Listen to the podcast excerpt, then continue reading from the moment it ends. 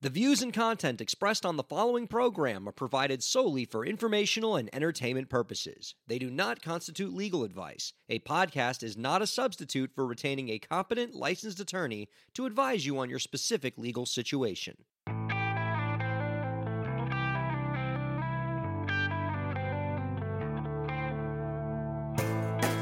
How's it going, everybody? Welcome to the show. You are listening to the Break the Business podcast. I'm Ryan Kairalla, and it is a pleasure to have you here this week. We're talking about data this week, listeners. Our guest this week is the founder of Entertainment Intelligence, a UK based data service provider that helps indie artists, indie labels, and distributors manage data to gain valuable insight on playlist performance, stream sources, and listener behavior. Clients include industry staples such as Concord, Domino, and Sub Pop. You can find out more about his work by visiting www.entertainment intelligence.com. Ladies and gentlemen, Greg Delaney is on the Break the Business podcast. Hi, Greg. Hey Ryan, how's it going? Pleased it's, to meet you. Uh, likewise, man. This is so so cool. I love getting into data, and your company certainly loves to get into it on its end. Can you tell the listeners a bit about what entertainment intelligence does? Yeah, sure. Uh, I suppose in a nutshell, we manage data on behalf of uh, distributors, labels, um, predominantly. Uh, the people who have the relationship with the DSPs on behalf of artists or labels. So it might be a big independent distributor, Secretly Canadians one that probably everyone in the States would know, uh, Zelon in Australia, Zebralution in Germany. Um, and what we do is we actually gather the granular data and manage it on their behalf, and then generate dashboards and reports and things that help them understand uh, where they sit and how they're performing in the industry. Uh, we don't scrape any data; it's all the deep granular data directly through the contract. So it's that's uh, where we sit in the in the marketplace. It is a pretty deep dive that you guys do. Uh, a lot of the tools that you offer, you say, were tools that were previously only available to the very, very biggest labels. So, how is your company able to provide those same tools to a larger segment of artists? I suppose there's economy of scale, really, Ryan. It's that whole idea that if a label was going to go out there and be a tech company, and you know, we must all admit that labels and distributors really in the modern music world are tech companies. You know, love it or hate it, that's the world we're in. But to run those services is expensive. You know, we do about 160 to 170 million lines of data a day. Um, we've got nigh on 75 billion rows of granular data that's right down to individual listener level uh, on our data warehouse and we can we can query it and we can dig into it whenever we want. But that you know it's costly. We have a team of people that just keep on top of that data. They fix problems. They look out for issues with the dsps we talk to the engineers so we meet regularly on on the phone and and, and in person with people like spotify's api team for instance. Had a chat with them last week to talk about what's coming up, uh, issues that might be there, identifiers that are changing. So our job is to keep on top of that. If every label out there was doing that, then they'd need a pretty big old team to do it. Whereas the major labels, obviously, they're big companies; they have a tech department, so it's a different a different thing for them. So, right, you're, you're sort of the outsourced tech department for a lot of these uh, indie labels and indie distributors that don't have the same kind of resources to bring that in house. I just sort of imagine if I were to walk into your office, I would just see a bunch of computers, and it would look like the opening scene of The Matrix, where it's just like a bunch of zeros and ones raining from the top of the screen to the bottom of the screen, and people just furiously typing. Binary. Was was that? I dream in binary. So ones and zeros. Ones and zeros. All right. Well, I want to talk about one of the places where those ones and zeros really matter to indie artists, and that's playlists. I I would say among the emails I get the most from artists, it's talk to the talk to our, your guests more about playlists and how to get on playlists. I want to learn everything there is to know about playlists. That's what I hear from artists, and so we got something of a playlist expert here. Our guest has written a lot in the past about playlists. And he devotes a lot of his time on the data side of this to correcting a lot of misconceptions that artists tend to have about playlists. For example, Greg, you've written in the past about how a playlist's follower count can often be a misleading statistic in terms of how valuable a playlist can be for an artist to get on. That seems sort of counterintuitive. Why is that? So I suppose the easiest way to, to look at it is um, if a playlist is for Christmas or Valentine's or the NFL or you know, Super Bowl, the World Cup, whatever it happens to be, it will get a big list of followers come on board when it first happens.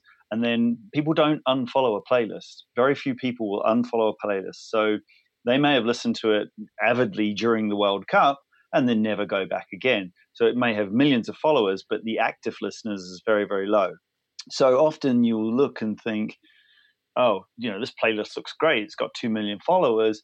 No one's looking at it. So you need to know how active is that playlist? How many streams would I genuinely generate in a day if I made it on there? And also, what are my chances of getting on there? So you know, we we often use examples where a playlist that is very genre specific or has a niche audience um, will be looking for new talent in that space, and then they'll put people in and they'll curate it very carefully. And once they've taken time to make a good playlist, they'll let it run. So the lifespan of a track on there could be hundreds of days. So we've used quite a few examples where, uh, say, Nordic folk is one of the ones we use a lot. It's a very tightly curated playlist, and you'll be on there for about 280 to about 320 days and you'll get about five to 800 streams a day. So when you times those together, you actually get a fairly good return. Whereas one of the big uh, workout playlists, it will get about 10,000 streams a day. So big numbers, but the churn rate has to be high. It's, it's, um, you know, it's a, a pop mostly. And because it's a workout, people listen to it a lot. So it can't have the same content on there all the time. So the churn rate will be higher and you'll get about seven to 14 days on there. So over time, you actually get the same sort of return on, on one of the smaller playlists, um, but also you're exposed to an audience for a longer space of time. You can use it as ammo to go and tell other playlists, hey, get me on your playlist. I'm on all these ones. Um, but it's pretty hard if you're on and off really quick. By the time you've run down the road and told someone, you're already off it. So that's probably one of the key examples of, of why the follow account's a bit misleading. Well, that's really interesting. I'd love to take that concept even a little bit further. So, if I'm an artist and I'm trying to figure out what playlists are right for me in terms of what's going to, you know, give me the most bang for my buck, so to speak, mm. um, but I don't have, say, the resources of entertainment intelligence behind me to sort of go into the data what are some of the attributes I should look at in a playlist that might give me a clue that this might be a good spot for me? I know you talked about, you know, sort of niche playlists or genre specific playlists. Is that where an artist should kind of devote some of their focus? Yeah, and um, also now I know Spotify for Artists, for instance, Apple for Artists, Deezer's now bringing out their platform. Um, they do give artists those tools where they can start looking at you know more real time listener counts. So uh, I think Spotify's new one came out this week where they're saying you know who's listening right now. Um, it takes a bit of work, and you know artists, well, you know they're busy being creative. But if they can spend some time just looking and thinking, okay, the listener count on here is good uh, and it's consistent each day. There's generally a good number of listeners. Right, that one's going to actually be worth knowing. Um, and there are sort of various other you know lists that you can start building yourself or looking at um, you know who's curating or following those playlists so it might be that um, you know there might be a tastemaker that you that you really respect um, we tend to tag playlists now so we're actually now starting to put our own tagging into playlists to say um, you know this one is uh, this particular genre or this tribe or this vibe um, so giving you ability to search for more than just you know just genre or just other similar artists, but it could be that it's workout, that it's study, that it's chill, um, or that it's sort of uh, gothic post punk or something like that. Who knows? Um, so you need to you need to be clever about how you look for these things and also understand ignore the vanity metrics and look at what the, the real listener and consumer data is if you can get your hands on it it's um that's sometimes the the trick. That's great, and it's awesome that you know finally resources like Apple Music and Spotify are creating more tools for artists to help them in that search. I want to yeah. talk more about data generally now. You know, in, in the work that you and your team does, where you're looking at those zeros and ones all day, I imagine that you gain a lot of really interesting insights just generally about how people are consuming music lately. And so I'm wondering if you have any insights out there that you could share about music consumption that our indie artist listeners might find particularly interesting.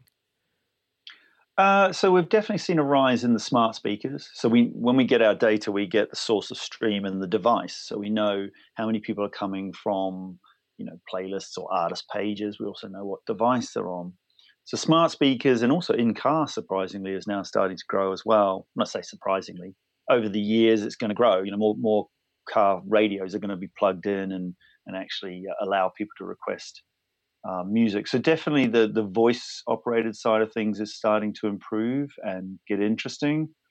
Uh, the, the emerging markets as well. So you've got a lot of artists who are starting to collaborate with, say, African artists, and then there's that crossover where um, not just the artists but also the genres. You know, audience aren't just listening to a genre now; they're listening to moods. Playlists are very mood based, so you know a lot of young kids wouldn't even know they're listening to to jazz, for instance. Hence the rise of Ezra Collective and Kamasi Washington and you know Seed Ensemble and all these great sort of uh, sort of modern jazz bands. You know, ten years ago wouldn't have uh, got a look in really. They would have been played on a jazz radio station, and that would have been where they had to sit. Very very rare to cross over. Now they're getting put onto playlists and they're getting included in a lot of things. So you know, I think there's a lot of really talented in, indie artists who are doing something very different. And by collaborating and, you know, it's a bit like the whole concept of following. You follow someone, they follow you back. Well, if you put someone on your playlist, you start building your own, then you can start hoping that people will put you on theirs. So it's, it's you know, in the way social metric works, you know, there is a quid pro quo or a give and take on playlists as well. So you know that's really worth doing. Definitely recommend other people you like, and they'll they'll push their audience to you as well. So those insights definitely speak to the value of collaboration. Absolutely. You can find out more about mm. our guest's work by visiting www.entertainment-intelligence.com. Greg, one last question before we let you go and this has been fun diving into those ones and zeros together with you. Do you have any last tips to share with the indie artist listeners out there to help them move their careers forward? one thing I always say is is just get everything connected. You know, I'm I'm staggered at. I, I used to run CrowdSurge, the ticketing in uh, the fan club ticketing service. I was co-founder of CrowdSurge, and in the live space, you know, I always said to managers and people, why don't you ask in your um, in your rider that you get five show posters you know, it costs nothing for the promoter to print them off while they're doing it. So just get five show posters. You know, Arctic Monkeys playing in a pub in Sheffield 10, 15 years ago is, you know, very, very valuable to a fan now. Um, so in the digital way, it should be the same. You know, if you're putting something up on Instagram, make sure you can link back to YouTube or to Facebook, but then link back to your streaming. So go go from the most common audience to something that generates income. You know, you, YouTube doesn't generate a lot of income, but there's a huge audience there. So when they're watching your video, make sure that you're prompting them to buy tickets, to get T-shirts, and to stream or save you on a DSP that does pay well. You know, so add it to your Spotify, add it to your Deezer, or whatever. So get them all linked, and it's not hard to do. You know, there are plenty of tools out there. You can use Linkfire. You can do it yourself manually. Um, but just link everything together because your audience drifts around things and you just need to keep corralling them to where it's going to make you mo- most money. So to, to do that, that's definitely worth doing. Greg Delaney, ladies and gentlemen, the founder of Entertainment Intelligence. Greg, thank you for making us just a little bit smarter about data this week. No problem, Ryan. Absolute pleasure. And thank you all for listening to the Break the Business podcast.